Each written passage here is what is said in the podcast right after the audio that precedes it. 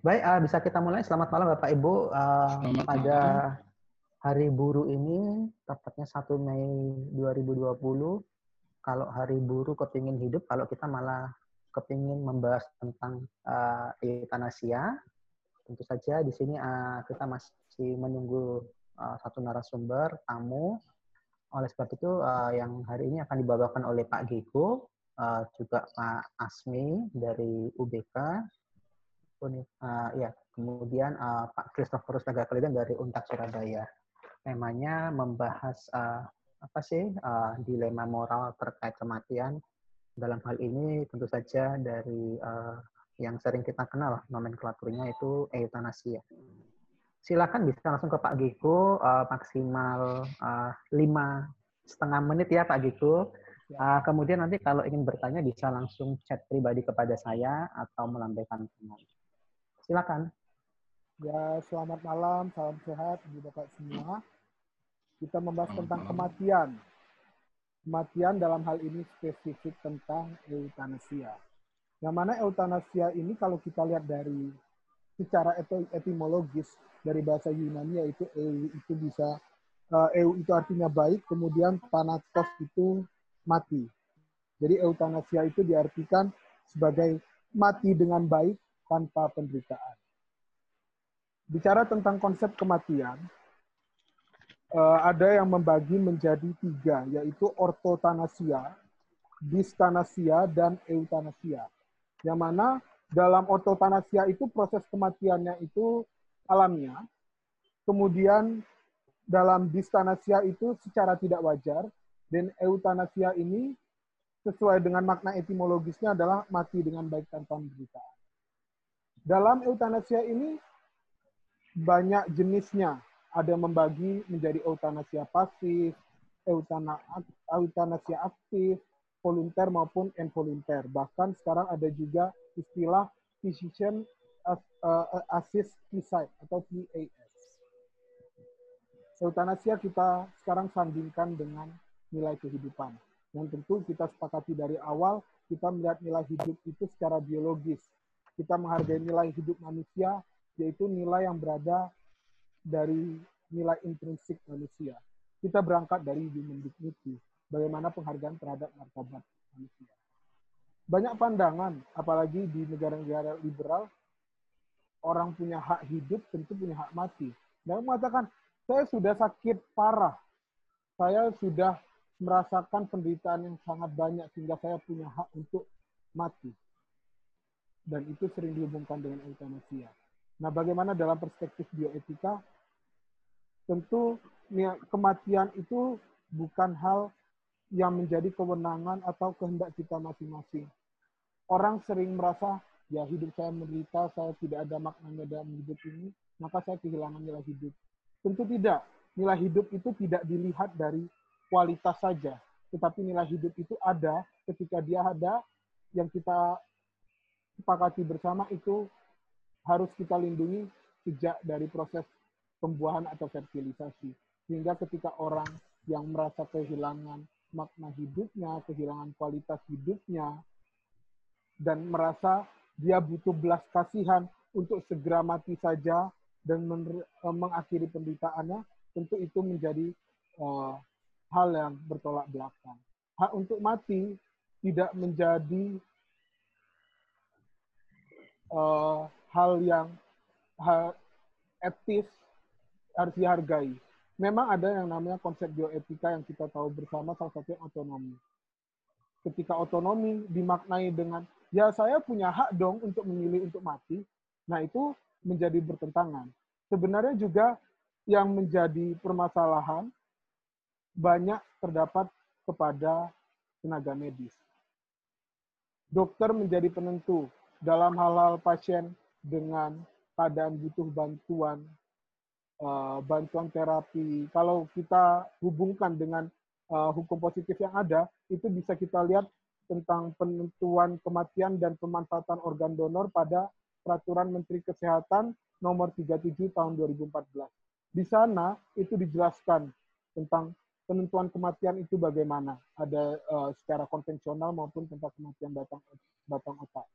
bicara tentang penentuan kematian, itu juga uh, ditentukan dengan kegalauan seorang dokter. Misal, oh alat bantu nafasnya, ventilator ini perlu dicabut atau tidak. Nah, selain eutanasia juga nanti bisa dihubungkan dengan ada yang namanya perawatan medis agresif ataupun pembatasan usaha terapeutik. Yang, yang mana dalam hal ini dokter mengalami kegalauan. Ketika saya cabut, ini nanti termasuk eutanasia atau tidak.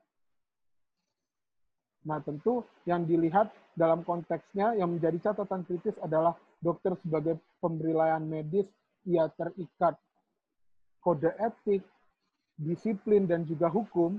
Nah, ini uh, tiga lingkaran yang harus uh, di apa ya diseimbangkan. Kalau kita lihat dari nilai etik seorang dokter yang terpancar di dalam kode etik kedokteran Indonesia, kita bisa lihat bersama di dalam pasal sebelas KODEKI. Pasal sebelas ini mengatakan tentang pelindung kehidupan. Setiap dokter wajib senantiasa mengingat kewajiban dirinya dalam melindungi hidup makhluk insani. Ini juga dihubungkan dengan mulai dari pembuahan. Nah, kalau kita baca tentang kode, kode etik kedokteran Indonesia di cakupan pasalnya, itu kita bisa lihat terutama pada pas, cakupan pasal dua, seorang dokter dilarang terlibat atau melibatkan diri ke dalam abortus, eutanasia, maupun hukuman mati yang tidak dapat dipertanggungjawabkan moralitasnya. Kemudian kalau dihubungkan di pasal empat, seorang dokter harus mengerahkan segala kemampuannya untuk meringankan penderitaan dan memelihara hidup, akan tetapi tidak untuk mengakhirinya. Nah, tentu akan menjadi permasalahan di mana apakah ketika saya melepas tadi, melepas alat bantu, itu berupa eutanasia atau tidak. Nah, maka nanti konsep itu juga akan dihubungkan dengan bagaimana perawatan medis dan bagaimana pembatasan usaha terapeutik. Nah, nilai dasar human dignity, martabat manusia, itu menjadi pegangan untuk kita semua. Dalam bingkai hukum positif nanti akan banyak dijelaskan oleh pemateri selanjutnya, Pak Kleden dan Pak Asmi. Saya akan fokus pada nilai dasar itu yang kita bahasakan juga sebagai martabat manusia. Dalam keadaan sakitnya, saya tekan lagi, tekankan lagi, sakit atau kualitas hidup yang dirasakan oleh seorang manusia yang rasanya nilainya berkurang.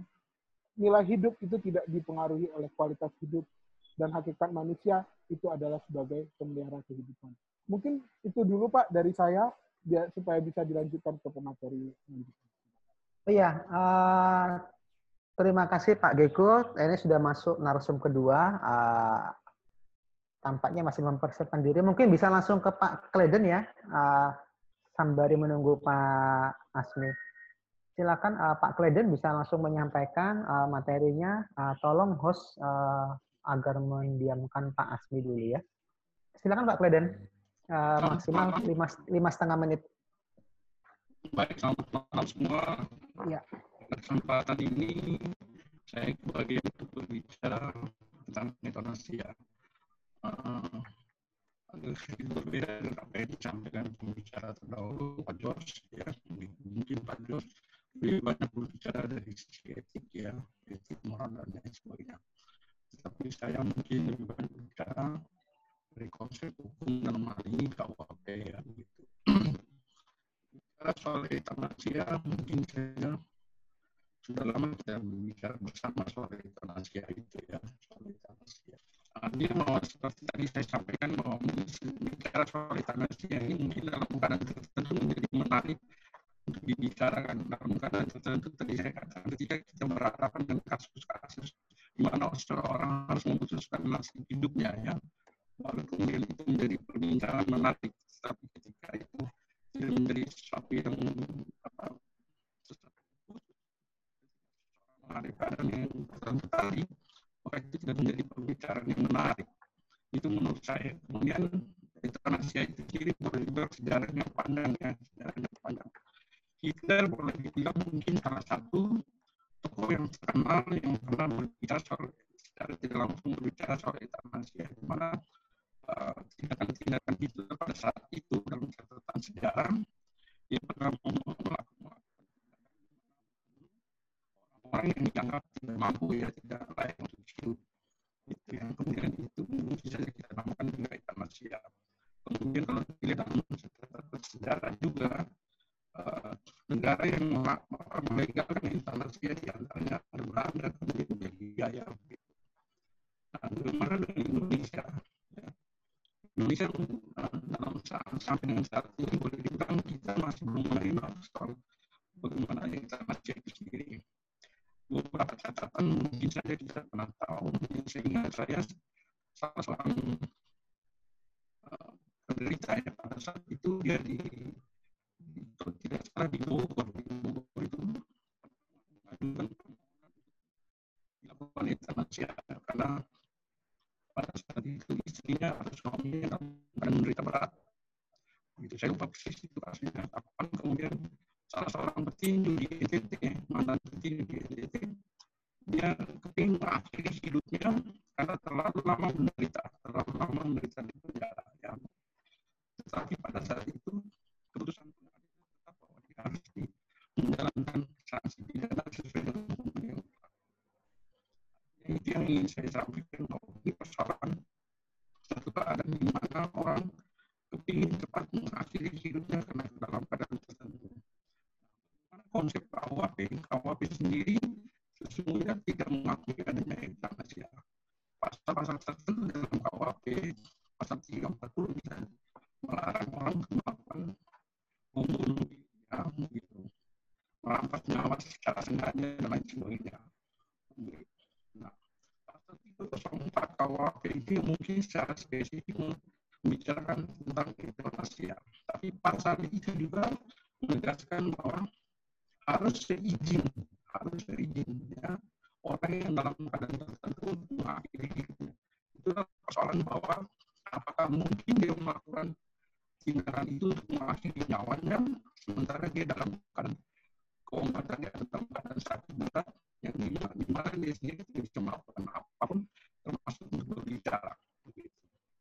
Artinya yang tadi saya sampaikan bahwa konsep K U H P sampai dengan saat ini masih tetap tidak mengakui untuk orang-orang yang namanya eutanasi. Tapi dalam keadaan tertentu tadi, entah sengaja atau tidak sengaja, mungkin kita bisa melakukan yang namanya eutanasi. Apakah itu eutanasi aktif atau pasif? Kenapa kita mengakui yang namanya eutanasi? Dalam agama Katolik, misalnya saya secara kebetulan agama Katolik, ya sudah melarang yang namanya melakukan pembunuhan, yang dilarang untuk membunuh apa itu, ya. Bahkan mungkin agama lain juga melarang hal yang sama. Ya. Artinya bahwa sampai dengan saat ini persoalan eutanasi itu menjadi yang tadi saya katakan bahwa menjadi menarik ketika kita berhadapan dengan kasus-kasus di mana orang akhirnya harus mengakhiri hidupnya dalam keadaan di mana dia tidak mampu untuk menjalankan kesehatannya secara medis. Dari tidak menarik ketika itu tidak dibicarakan gitu. Ya. Itu yang ingin saya sampaikan sementara, mungkin bisa dilanjutkan dalam sesi berikutnya. Gitu. Terima kasih Pak. Ya, terima kasih Pak Kedun. Kalau boleh tadi saya menyimpulkan bahwa eutanasi ini menimbulkan dilema karena harus ada izin, sementara orangnya koma tidak bisa izin. Kemudian dari sudut pandang Katolik pun juga, kalau nggak salah tadi dikatakan tidak bisa begitu betul begitu Pak Kedun ya, uh, ya.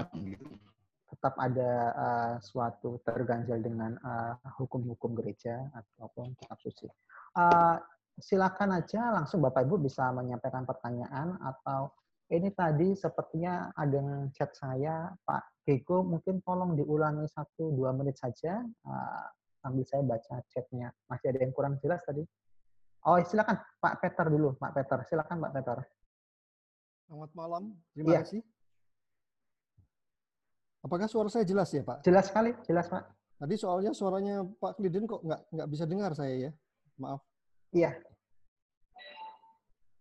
Uh, iya, baik. Um, saya akan sedikit anu ya, mohon dengan catatan ya, supaya saya tidak kelewatan. Baik. Uh, saya mau mengajukan pertanyaan untuk mohon dijelaskan untuk kedua pembicara tadi yang sudah disebutkan. Uh, maaf, apakah suara saya sudah baik? Jelas, jelas. Yes, ya. Jadi uh, ini ada beberapa pertanyaan sekaligus mungkin masukan ya. Yang pertama, euthanasia itu sebenarnya tujuannya itu kalau lihat kita lihat di literatur itu adalah untuk good death ya. Kematian yang menghindari ya rasa sakit, kemudian penyakit kritis dan yang tidak bisa disembuhkan. Itu uh, per definisi. Tapi ada tiga hal, ini yang sering disalahartikan dengan euthanasia, itu ada tiga syarat yang harus dipenuhi. Yang pertama yaitu harus ada intervensi aktif. Ya, jadi kalau tidak ada intervensi yang aktif, misalnya dengan menyuntikkan obat yang dosis letal, dosis yang mematikan, itu bukan euthanasia. Jadi kalau misalnya kita menghentikan alat bantu kehidupan, atau misalnya alat bantu nafas dan sebagainya, ya itu sebetulnya itu bukan euthanasia. Karena euthanasia itu active intervention, memasukkan sesuatu atau memberi sesuatu, bukan menghentikan. Kemudian yang kedua sudah konsen ya sebelumnya. Jadi mungkin sebelum dia mengalami hal-hal yang kritis, sudah ada suatu permintaan tertulis yang disebut advance directive.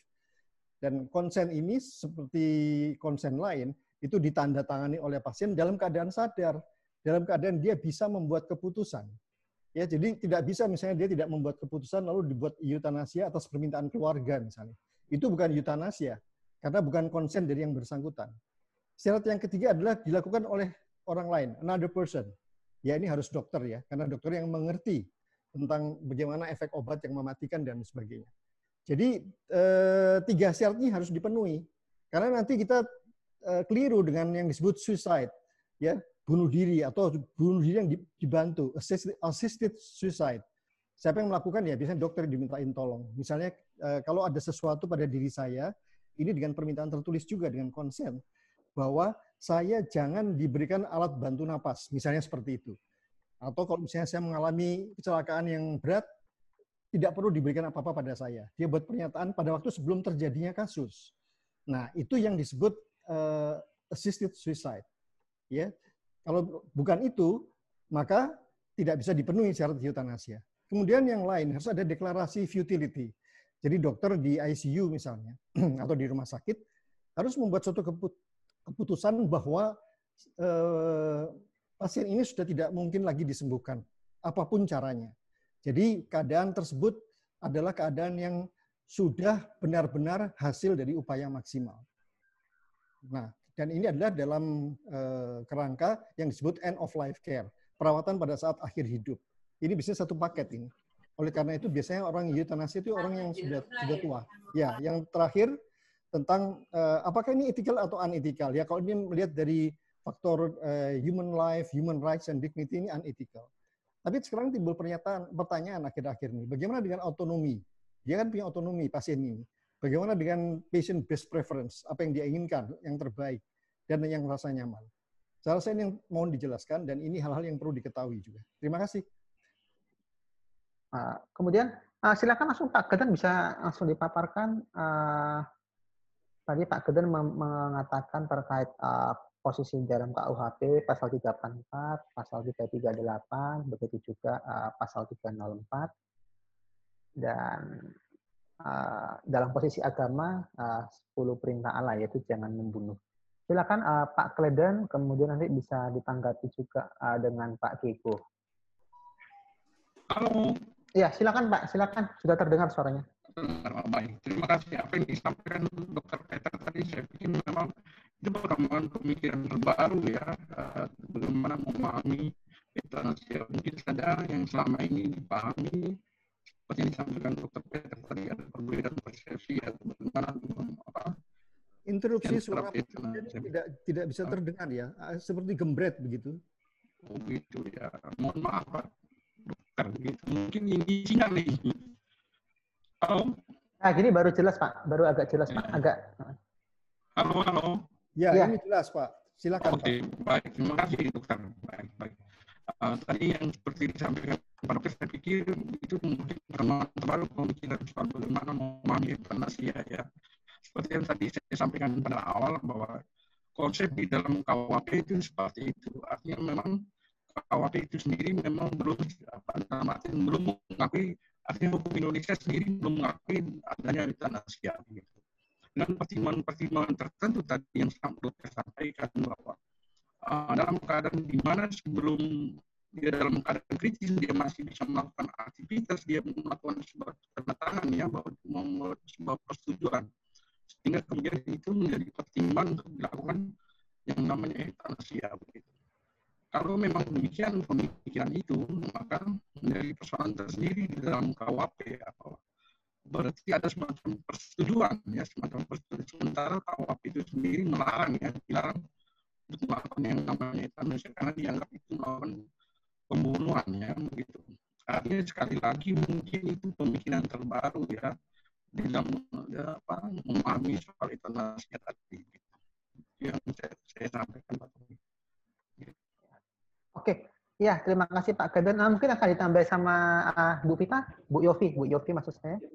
Oh iya, baik. Selamat malam semuanya.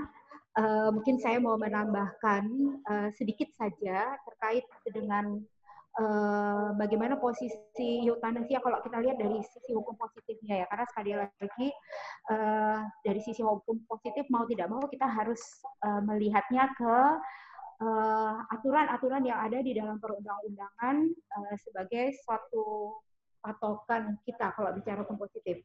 Hmm, untuk dari hukum positifnya persoalan eutanasia ini ada di Pasal tiga empat empat K U H P. Memang kalau dari proposisi yang digunakan di situ, di dalam perumusan uh, pasalnya, itu adalah barang siapa merampas nyawa orang lain atas permintaan orang itu sendiri. Nah, berarti kan di sini memang yang aktif adalah ada seorang pelaku yang uh, merampas nyawa atau katakan mengakhiri nyawa tersebut, dan itu atas permintaan yang bersangkutan. Jadi memang kalau kita lihat e, pemaknaan dari sisi hukum positif itu memang harus ada e, dua hal.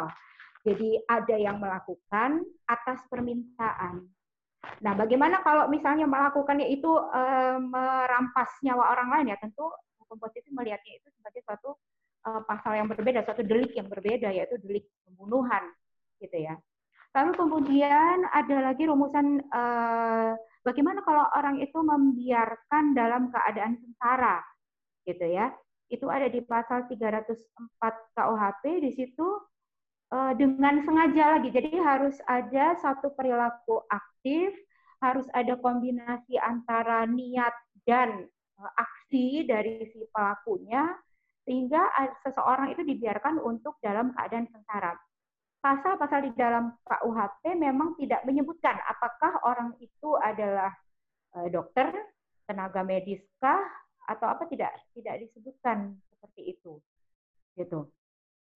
Itu kalau saya lihat dari hukum positif. Nah, bagaimanapun juga memang persoalan etik dan hukum itu, ya ini juga ada di dalam diskusi-diskusi kita sebelumnya, memang eh, apa ya, seakan-akan ada irisan juga kadang kalau kita lihat etik mengatur lebih banyak hal yang uh, bersifat uh, lebih mendengarkan pada suara nurani kan gitu. Sementara kalau bicaranya hukum positif ya kita harus lihatnya hanya dari apa yang sudah dibuat hukum positif itu.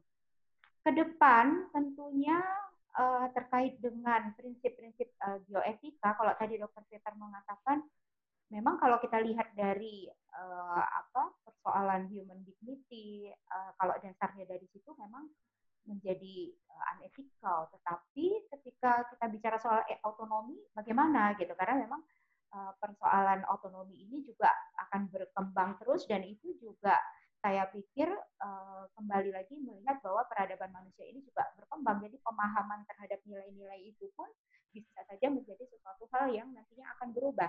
Nah, kalau dari sisi hukum positif tinggal nanti bagaimana eh, apa? pembentuk undang-undang ingin memberikan ini atau ingin membingkai ini di dalam satu kalimat-kalimat undang-undang yang seperti apa. Tapi untuk sementara memang perihal eutanasia ini sangat sempit diatur di dalam hukum positif Indonesia. Mungkin itu yang bisa saya sampaikan sebagai sebagai tambahan. Ya, terima kasih Bu Yofi, Pak Pak Kledan, berarti sangat sempit pengaturannya dalam uh, hukum positif kita. Kemudian ini untuk Pak Gego ada menanyakan, uh, dari ya selamat malam, mau menanyakan terkait pernyataan D N R yang ditandatangani oleh pasien sendiri pada keadaan sadar termasuk dalam kategori uh, asis uh, bunuh diri atau eutanasia atau termasuk hak dari pasien itu sendiri. Ya, tentang D N R ya? Ya, D N R dok, silakan. Ya, jadi berangkatnya uh... karena waktunya kita saat sempit, saya berharapnya bisa menjelaskan lebih banyak dalam tanya-jawab. Berang, tentang D N R itu kan do not resuscitate, artinya yang harusnya mendapatkan bantuan hidup resuscitate yang sering dihubungkan dengan bantuan hidup dasar juga, atau yang advance. Nah, kita bisa lihat juga di hukum positif di Peraturan Menteri Kesehatan yang saya sampaikan tadi, nomor tiga puluh tujuh tahun dua ribu empat belas. Di sana dijelaskan bahwa ada yang namanya penghentian terapi bantuan hidup, dan juga ada yang namanya penundaan terapi bantuan hidup. Yang dikatakan sebagai penghentian itu ketika menghentikan sebagian atau semua terapi bantuan hidup yang sudah diberikan pada pasien. Kemudian yang kedua, penundaan terapi bantuan hidup itu adalah menunda pemberian terapi bantuan hidup baru atau lanjutan tanpa menghentikan terapi bantuan hidup yang sedang berjalan. Nah, itu terkait bantuan hidup. Kemudian dihubungkan dengan penentuan kematian. Penentuan kematian itu kalau dalam bingkai hukum positif, yang dijelaskan itu ada dua, yaitu penentuan kematian klinis atau konvensional, kemudian ada penentuan kematian batang otak. Ada perbedaan dalam model penentuan kematian ini. Ketika menggunakan model kematian mati batang otak, peraturan itu mengatur setidak-tidaknya dilakukan oleh tim dokter yang ada tiga orang kompeten. Nah, mati, eh, mati batang otak di sini harus dibuat di I C U. D N R itu kan dalam eh, pernyataannya itu ketika eh, dilakukan, eh, D N R itu konotasinya tidak dilakukan eh, resusitasi resusitasi jantung paru, yang mana itu kalau dihubungkan dengan penentuan kematian, itu ada dalam penentuan kematian uh, model konvensional, yaitu henti nafas dan henti jantung. Nah, pertanyaannya kan apakah itu termasuk eutanasia atau tidak? Eutanasia itu dengan syarat-syaratnya yang tadi juga sudah dilengkapi oleh dokter Peter dan dijelaskan secara gamblang, D N R itu tidak ada hubungannya dengan eutanasia. Ketika tidak uh, di, uh, ke, masuk fase D N R itu ketika sudah terjadi henti jantung dan henti paru atau dan atau henti, henti paru, henti nafas ya. Nah, untuk D N R itu artinya adalah uh, uh, stage terminal, yang mana penentuan untuk kehidupan manusia, dokter itu punya il apa ya? kewenangan untuk menentukan hidup matinya manusia, dan tentu dengan perkembangan uh, teknologi dan ilmu pengetahuan yang dokter uh, mengerti. Mati batang otak mungkin belum di, dulu belum dimengerti oleh seorang dokter, sehingga menentukannya ada awalnya harus G C S-nya tiga dulu, misalnya, atau tidak ada sikap uh, dekortikasi, deserebrasi, ya, dan lain-lain seperti itu. Nah, D N R yang dihubungkan dengan penentuan kematian yang konvensional tadi, nah itu adalah end of stage, sehingga tidak uh, dihubungkan dengan eutanasia. Kalau kita bicara tentang assisted suicide, atau uh, lebih lengkap sering dimengerti P A S tadi, physician assisted suicide, artinya itu dengan sadar uh, ada uh, di negara-negara yang diperbolehkan P A S, itu dokter membantu supaya dia mati, dan bukan dalam kondisi terminal. Nah, itu untuk membedakan P A S dengan D N R, sehingga D N R itu tidak dimasukkan dalam uh, apa namanya? tidak dimasukkan dalam kategori eutanasia ataupun assisted suicide. Hak itu menjadi hak pasien ketika pasien masih hidup, tetapi kan di lapangan seringnya D N R itu disampaikan saat pasien sudah perburukan dan secara psikis mungkin tidak bisa menentukan, sehingga seringnya diberikan pada keluarga. Dan ini memang keadaan di lapangan yang sering terjadi, yang mungkin kita juga harus sadari bersama, kapan sih kita memberikan persetujuan dalam hal apapun itu ke keluarga, kapan juga ke si pasien itu sendiri. Nah, mungkin itu jawaban saya, Pak, sementara ini. Ya, uh, jadi memang ada campur tangan dokter ya, begitu Pak Giko ya. Ya. Uh, kemudian ini ada, nanti saya bagi juga dengan Pak Fredon ini kepada Bu Yovita. Uh, bagaimana sih Bu uh, memandang apa hukum positif memandang eutanasia aktif ataupun uh, pasif? Iya, uh, kalau untuk eutanasia uh, aktif itu berarti kan uh, ada orang yang melakukan ya. Jadi uh, kalau bahasa hukumnya sih ada mens rea yang diikuti dengan actus rei.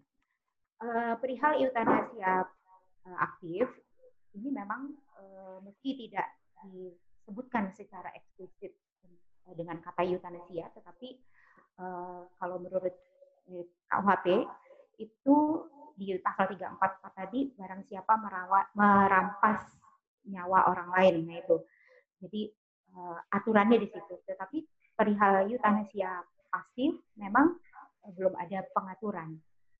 Uh, sebenarnya, sebenarnya ketika kita bicara tentang hukum pidana itu kita nggak bisa menggunakan penalaran analogi, itu nggak bisa. Kenapa? Karena azas legalitas di dalam hukum pidana itu hanya melihat ada nggak sih ini diatur di dalam undang-undang. Sepanjang itu belum ada diatur di dalam undang-undang, maka uh, tidak bisa dikatakan sebagai delik atau sebagai suatu perbuatan yang diancam dengan hukuman. Tetapi kalau kita perhatikan memang di pasal tiga ratus empat di situ ada satu apa, proposisi yang uh, menyebutkan membiarkan seorang dalam keadaan sengsara. Nah, saya sendiri untuk mengatakan bahwa uh, ini apa ya merupakan satu pengaturan untuk eutanasia pasif, saya sendiri nggak bisa mengatakan seperti itu karena saya terikat dengan uh, asas legisme itu ya, asas uh, apa nullum delectum nulla puna sine previa logi punali. Nah itu saya terikat dengan itu. Jadi uh, secara eksplisit memang yang pasif itu tidak tidak ada. Tetapi membiarkan seseorang dalam keadaan sengsara, padahal menurut hukum yang berlaku uh, baginya atau karena adanya persetujuan dia wajib memberikan kehidupan atau perawatan atau pemeliharaan.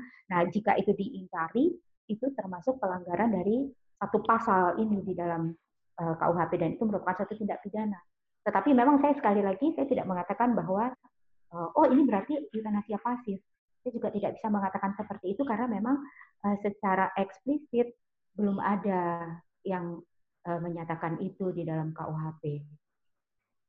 Dan kita tahu bahwa K U H P masih tetap menjadi uh, lex generalis ketika kita berbicara hukum uh, pidana. Begitu. Ya, baik. Uh, terima kasih Bu Evita. Berarti secara eksplisit ya. Ah, kemudian ini tadi menyambung ada lagi orang yang sama kepada Pak Giko. Saya bacakan ya Pak Giko. Uh, terkadang pada pasien dengan yang direncanakan untuk tindakan operasi besar, kadang pasien secara sukarela uh, menandatangani lembar D N R secara sadar. Kalau keadaannya bukan keluarga yang menentukan kondisi D N R, bagaimana ya? Oh ya, oke. Okay. Uh, tentang D N R. D N R itu uh, lembarnya memang dalam uh, administratif teknis di lapangan, itu punya lembar sendiri, yang dibedakan dengan lembar persetujuan tindakan kedokteran. Nah, persetujuan tindakan kedokteran, uh, D N R itu termasuk dengan persetujuan tindakan kedokteran. Walaupun modelnya adalah penolakan. Maka dia menolak untuk adanya tindakan invasif berupa uh, D N R. Jadi dia eh, ya dia menolak untuk dilakukan resusitasi. Nah, itu bentuk persetujuan tindakan kedokteran.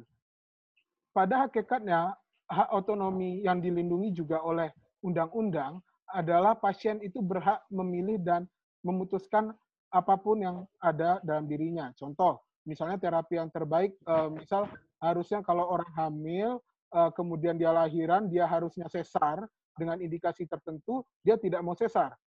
Maka dia melakukan penolakan. Nah, maka dalam persetujuan tindakan kedokteran yang harusnya juga mencakup alternatif-alternatif tindakan itu, dia menolak untuk dilakukan sesar yang mana mungkin saat itu sesar adalah opsi terbaik untuk uh, sebagai terapi dengan diagnosis pasien tersebut, misalkan begitu. Nah, Tanda tak lembar D N R ini hakikatnya harusnya diberikan kepada pasien. Karena pasien itu berhak untuk menentukan dirinya sendiri. Tetapi itu tidak dihubungkan dengan eutanasia. Karena D N R itu pada stage akhir. Kita bicara tentang D N R itu berarti sudah terjadi henti nafas dan atau henti jantung. Maka harus dilakukan resusitasi, kan? Nah, itu kan pada tahap akhir. Ketika sudah antara hidup dan mati. Dok, seorang dokter ketika melihat ada henti jantung dan atau henti nafas, dia berhak menentukan bahwa pasien itu sudah mati, dan itu dilindungi oleh hukum positif, seperti yang sudah saya sampaikan tadi. Sehingga itu tidak lagi hubungan dengan uh, eutanasia. Eutanasia yang dibagi menjadi pasif dan aktif, itu pembagian dari sudut pandang cara pelaksanaannya. Kalau eutanasia pasif itu menghentikan segala tindakan yang perlu untuk mempertahankan hidup manusia. Nah, kalau bicara tentang D N R itu kan sebenarnya sudah henti jantung dan henti nafas. Maka itu masuk kriteria dalam penentuan kematian konvensional yang sudah bisa dianggap nanti mati ketika tidak dilakukan resusitasi. Nah, itu pembedanya. Kemudian kalau untuk yang eutanasia aktif itu caranya adalah dengan melakukan intervensi aktif oleh seorang dokter dengan tujuan untuk mengakhiri hidup manusia. Seperti itu. Apakah terjawab ya pertanyaannya? Mohon izin bisa menambahkan sedikit? Silakan Pak Peter, silakan. Ya, eh, jadi saya perlu sekali lagi menekankan bahwa eh, per definisi literatur itu sebetulnya eutanasia itu harus selalu aktif, titik. Tidak ada pembagian lain. Itu literatur yang standar yang dipegang juga oleh eh, World Medical Association. Jadi pembagian pasif, pasif dan aktif itu sebenarnya tidak ada. Kalau kita sebut eutanasia itu adalah aktif, titik. Nah, eh, barangkali yang sering tadi disebut-sebut itu adalah dalam kerangka end of life care. Jadi perawatan pasien pada saat-saat eh, terminalnya, pada saat akhir pada penyakit berat. Jadi di situ ada yang disebut withdrawing atau withholding the treatment. Jadi artificial eh, support, life support itu apakah diteruskan atau tidak? Tadi yang sudah saya sebut dalam salah satu poin saya adalah futility declaration. Ini yang penting. Ini harus oleh tim dokter, bahwa ada gunanya tidak kita melakukan suatu uh, artificial life support. Karena harus dibedakan, apakah kita uh, prolonging the life atau prolonging the death. Kita memperpanjang kehidupan atau kita memperpanjang kematian.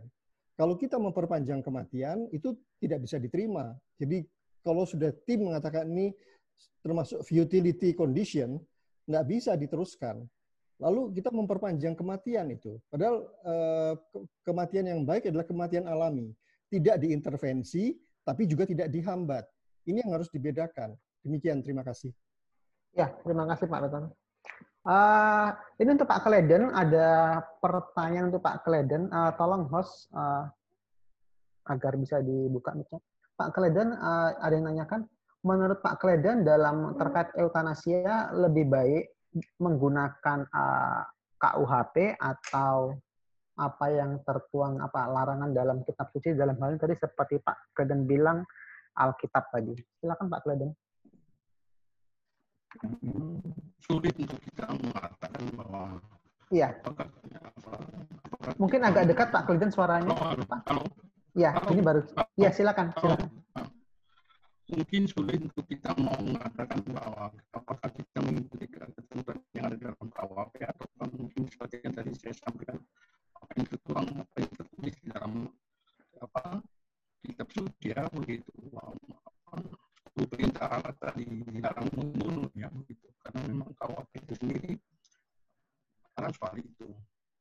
Tetapi mbak, seperti yang tadi sudah disampaikan oleh Dokter maupun Pak Jos, ini perkembangan baru ya, perkembangan baru menghadapi persoalan kehidupan manusia ya, persoalan hidup dan matinya manusia, bahwa secara medis ada pertimbangan-pertimbangan tertentu sehingga kemudian kita berada pada pilihan, ya, berada pada pilihan untuk mau tidak mau, dan kita bisa mengakui secara sadar bahwa melakukan yang namanya eutanasia tadi gitu. Tetapi sekali lagi bahwa ini persoalan tersendiri bagi K U H P ya, bagi kitab suci juga menjadi persoalan tersendiri ya, karena memang dilarang ya, kami K U H P sendiri membiarkan orang dalam keadaan sengsara juga dapat dipidana, ya begitu. Membiarkan orang dalam keadaan sengsara juga dapat dipidana. Ini kan persoalan dilematis yang kita hadapi. Kemudian kita berada pada pilihan. Nah, pilihan-pilihan ya. tadi, maka menurut saya seperti yang tadi disampaikan, bahwa itu ada pertimbangan-pertimbangan medis yang kemudian bisa menjadi pertimbangan juga untuk menentukan orang melakukan apa, melakukan tindakan yang kemudian pasti peraturan tadi peraturan itu dari tanah sia negatif atau pasif tadi ya begitu. Itu yang ingin saya sampaikan bahwa ini pun kondisi dilematis. Kalau kita milih K U H P, K U H P adalah sembarang ya. Kalau kita milih kita ambil soal itu, tapi dengan bahan tertentu tadi. Ya, baik. Terima kasih Pak Gatot. Jadi uh, agak sulit menanggapi tersebut karena dalam K U H P pun juga uh, ada pertentangan juga dengan Kitab Suci. Tapi dengan perkembangan baru diharapkan R U U K U H P bisa menampung terkait eutanasia ini. Uh, silakan dari ini sebetulnya ada yang oh, menanggapi. Ya, ini ada yang ada yang ingin menanggapi menanggapi uh, R J P dilakukan saat nadi tidak teraba. Salah satu tanda kematian adalah tindakan yang mengganggu kematian yang uh, yang baik karena mengintervensi kematian. Bagaimana pandangannya? Jadi uh, ini bertanya kepada Pak Peter, mungkin bisa diberikan jawaban singkat. Baik, uh, jadi R J P atau resusitasi jantung paru itu itu biasanya sudah termasuk S O P ya dalam terutama di I C U, di U G D atau di kamar operasi itu memang pada saat begitu diketahui bahwa ada indikasi medis perlu dilakukan R J P itu sudah wajib dilakukan, itu wajib karena itu S O P. Dan biasanya waktunya itu tiga puluh menit. Sehingga sampai terjadi tanda-tanda irreversible, itu tiga puluh menit terus dihentikan. Yang terjadi, eh, yang menurut pengalaman saya sendiri di rumah sakit di Indonesia, saya bekerja di beberapa rumah sakit, itu justru pasien, keluarganya ya, pasien biasanya sudah tidak sadar. Itu keluarganya minta, tolong teruskan dok, tolong teruskan. Jadi mereka berupaya supaya eh, meskipun kita sudah punya S O P tiga puluh menit, tidak ada tanda kemajuan dan sudah irreversible dengan tanda-tanda e, neurologis, tanda-tanda medis yang lain, tanda-tanda vital terutama, maka ya sudah itu diberhentikan. Tetapi kadang-kadang kita juga menjaga e, suasana yang kondusif ya. Mungkin kita juga lakukan sebentar lagi tambahan. Itu yang bisa terjadi. Tetapi kalau e, e, tidak ada hal-hal lain, maka kita harus harus melakukan R J P itu. Dan di Indonesia jarang ada D N R ya atau do not resuscitate. Permintaan itu sebelumnya in advance itu biasanya jarang ya. Yang terjadi yaitu tadi sebaliknya, malah keluarganya minta diperpanjang. Tapi bukan dia yang minta, karena pasien sudah tidak sadar dalam keadaan berat. Ya, terima kasih. Ya, terima kasih Pak Peter. Silakan Pak Geko uh, langsung menambah, silakan agar lebih komprehensif lagi ya. Dari narasumber juga. Silakan. Ya, uh, kematian itu memang kan uh, secara kematian klinis atau konvensional itu kematian yang sudah ada henti nafas dan henti jantung. Dan terbukti itu secara permanen atau dibahasakan oleh dokter Peter tadi irreversible. Terkait S O P, itu artinya di dalam ranah disiplin, dalam perkembangan ilmu kedokteran dan dokter melakukan yang terbaik. Kita bicaranya awalnya kalau pertemuan dokter pasien itu dengan perikatan upaya, dokter mengupayakan yang terbaik termasuk juga upaya untuk tetap melindungi kehidupannya. Nah, R J P itu menjadi salah satu upaya untuk tetap memperjuangkan kehidupannya. Nah, itu kalau kita bicara S O P, maka S O P itu pada ranah disiplin. Artinya, eh, ketika hampir di, di akhir, eh, antara hidup dan mati, tetap ada upaya untuk menyelamatkan nyawanya, itu sesuai dengan perikatan yang dari awal sudah dibuat oleh eh, seorang dokter dan pasien. Nah, ketika ada pernyataan D N R, uh, mungkin kalau dokter Peter dalam prakteknya sering menyatakan jarang ketemu D N R, justru sebaliknya. Ketika saya praktek, sering seringkali uh, ketika tenaga medis itu melihat, oh kondisinya sudah jelek, umur sekian, dan lain-lain, diarahkan untuk D N R. Nah, ini menjadi permasalahan moral juga untuk seorang dokter atau tenaga uh, tenaga kesehatan lainnya ya. Mungkin ini bisa jadi penelitian lanjutan sosiologi hukum. Ada apa di balik uh, D N R itu? Ataukah mungkin secara penelitian uh, yang kembali bisa hidup dari uh, resusitasi itu hanya sekian persen dan yang lain? Nah, itu kan hubungannya dengan ranah disiplin. Termasuk juga S O, uh, S O P harus dilakukan resusitasi tadi. Nah, terkait uh, yang harusnya dilakukan D N R kemudian dilakukan penolakan, maka hubungannya juga inform consent, persetujuan. Yang mana ketika pasien dirawat oleh dokter, D N R itu sebuah kewajiban dokter, karena itu uh, merupakan upaya yang terbaik seorang dokter untuk menyelamatkan hidup dari seorang pasiennya. Tetapi penolakan itu kadang kan karena ada, uh, kalau kita hubungkan dengan informed consent tadi, ada lembah komplikasi, terus resikonya apa saja, nah sehingga kadang keluarga juga, aduh daripada nanti uh, semakin memperpanjang penderitaan, nah maka uh, dipilihlah untuk menolak dilakukan D N R. Artinya tetapi upaya maksimal yang diberikan oleh dokter itu sudah dilakukan untuk menyelamatkan uh, nyawa dari pasien tersebut. Seperti itu sih. Uh, ya, seperti itu dulu Pak Tommy. Oh iya. Ada yang kelewat? Uh... Sudah Pak, uh, ini ada yang menanyakan lewat lewat W A ke saya juga. Nah, jadi saya juga membuka diri lewat W A. Uh, uh, bagaimana jika nanti suatu saat uh, eutanasia itu menjadi legal? Apakah uh, kematian itu menjadi hak? Ya, uh, seperti yang sudah disampaikan, hukum positif bahkan tidak menyatakan tentang uh, dalam hal pidana itu tidak menyebutkan secara eksplisit tentang eutanasia itu legal atau tidak legal ya. Tetapi memang hanya di, uh, disampaikan uh, di penentuan pemberian terapi lanjut bantuan terapi untuk hidup itu hanya bicara tentang kapan itu ditunda, kapan itu dilanjutkan. Nah seperti itu. uh, ketika eutanasia dilegalkan. Kalau saya berpijaknya dengan nilai hidup ya, yang mana nilai intrinsik itu tidak melekat pada kualitas hidup seseorang. Kita memegang nilai intrinsik, intrinsik itu kita menghargai persona, menghargai martabat dia. Apapun lebih dan kurangnya, dia seorang manusia maka kita hargai. Maka kalau saya pribadi tidak sepakat eutanasia dilegalkan. Karena bicara legal itu otomatis berarti diberikan oleh negara. Negara memberikan hak untuk eutanasia misalkan, atau tidak. Nah, hukum itu eh, landasannya, kalau kita bicara hukum berarti reh ide. Reh idenya Indonesia kan itu Pancasila. Dan nilai-nilai moral itu masuk di dalamnya.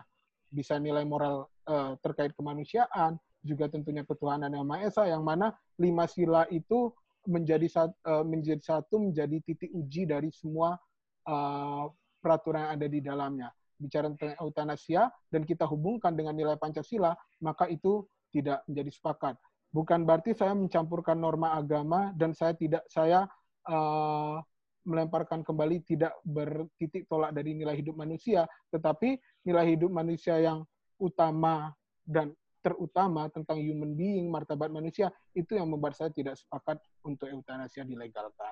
Tetapi kan kalau dalam proses pembentukan undang-undang seperti juga yang terjadi dalam hal aborsi, itu bertolak, apa ya, berkontradik, atau hukuman mati yang berkontradiksi dengan undang-undang dasar, nah maka memang harus selalu diuji.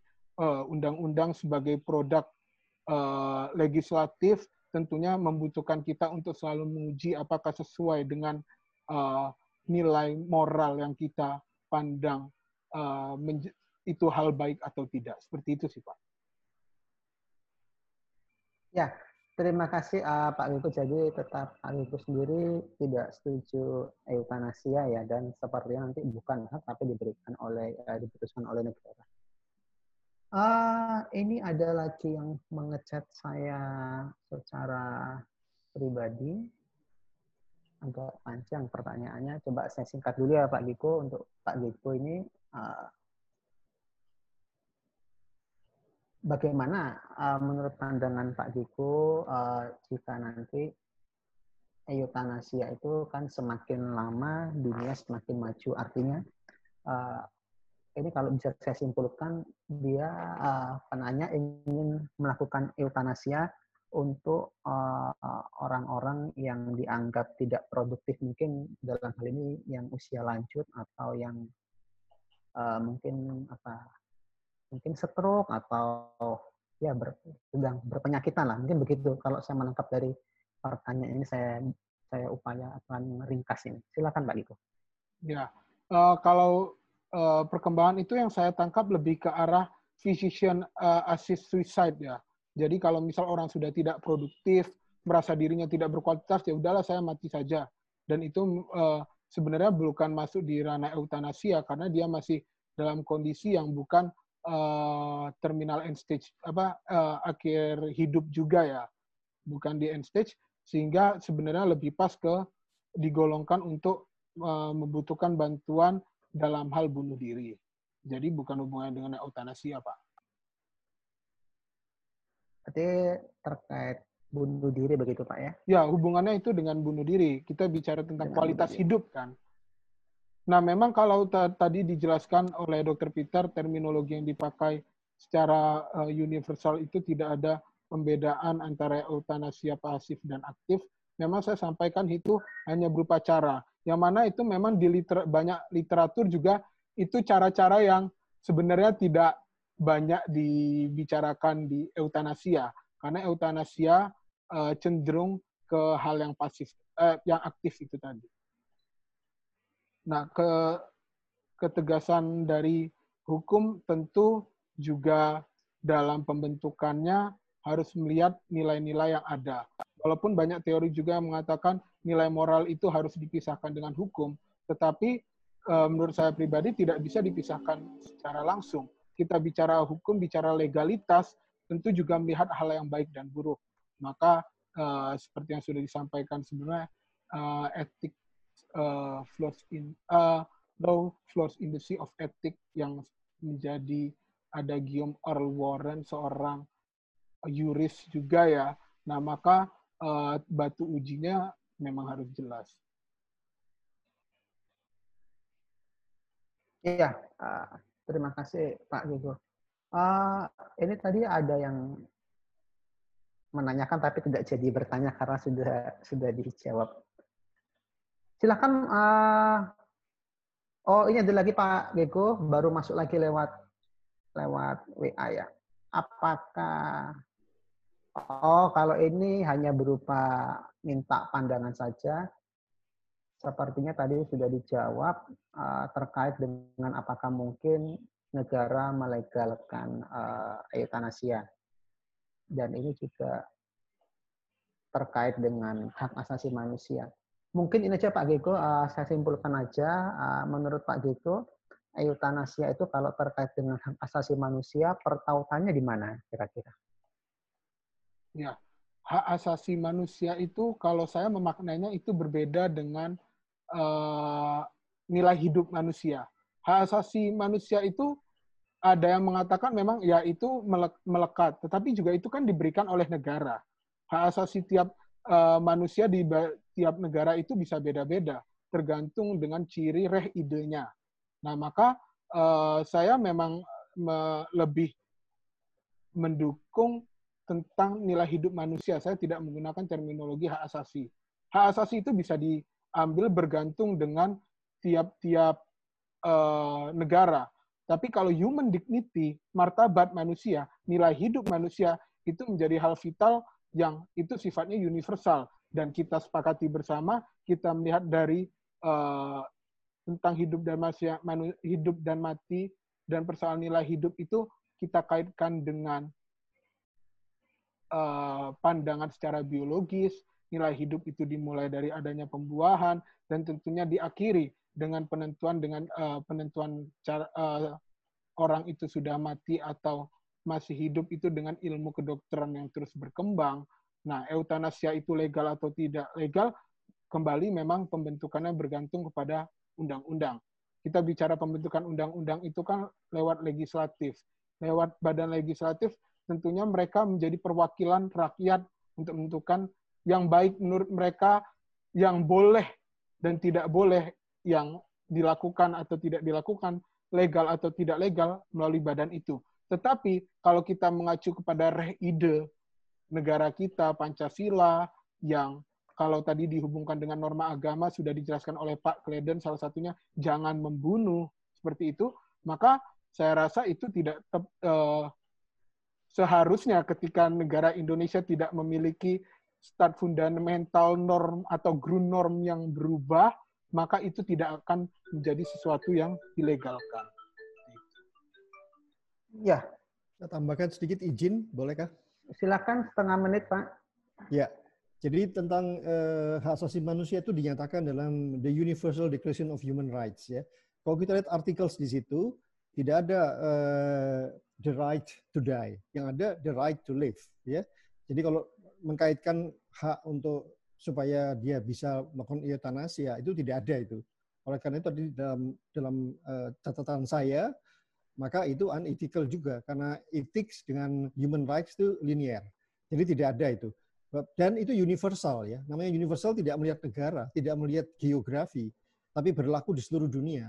Semua anggota P B B itu sudah meratifikasi itu. Terima kasih.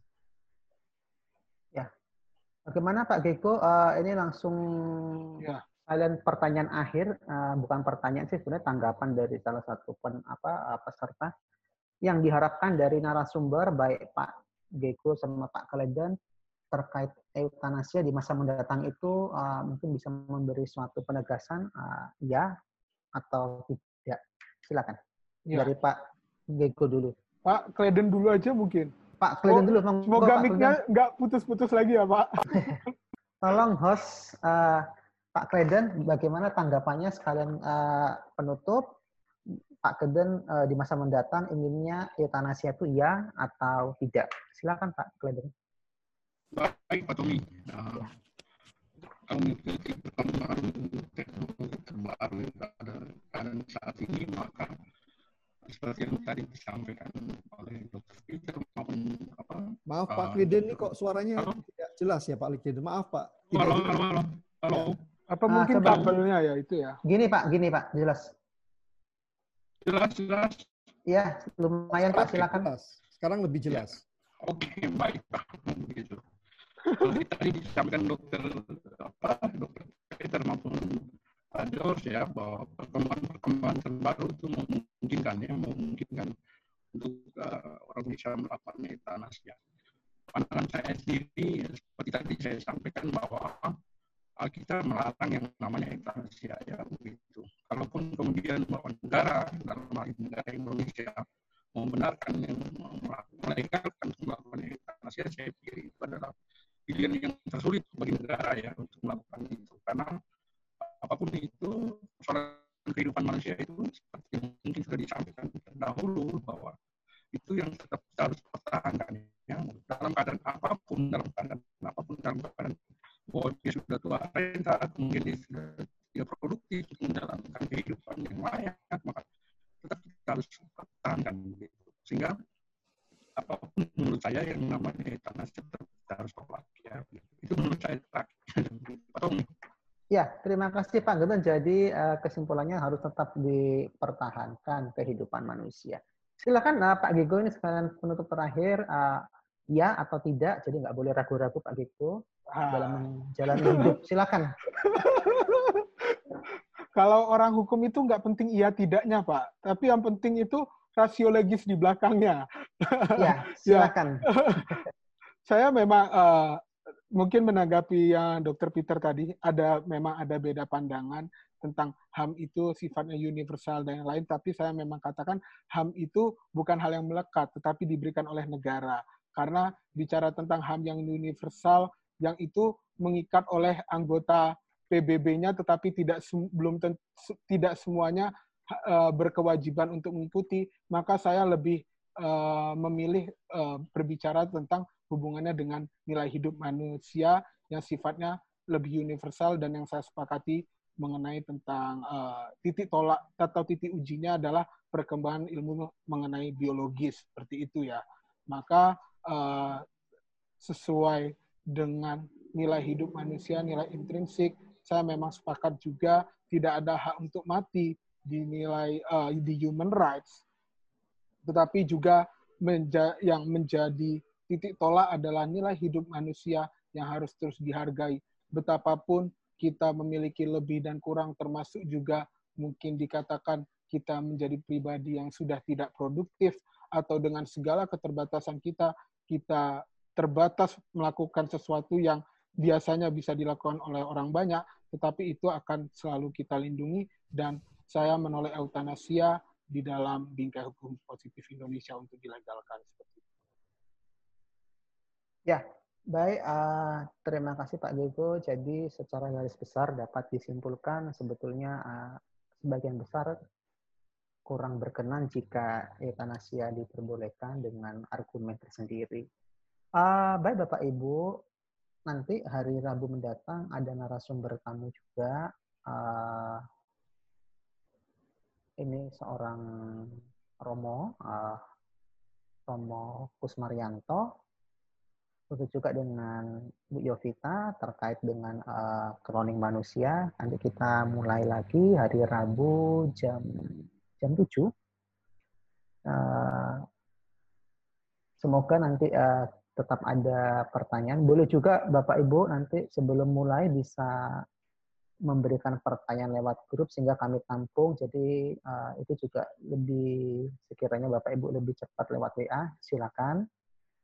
Karena tadi ada beberapa lewat W A secara pribadi ke saya, ada tiga orang tadi kalau nggak salah.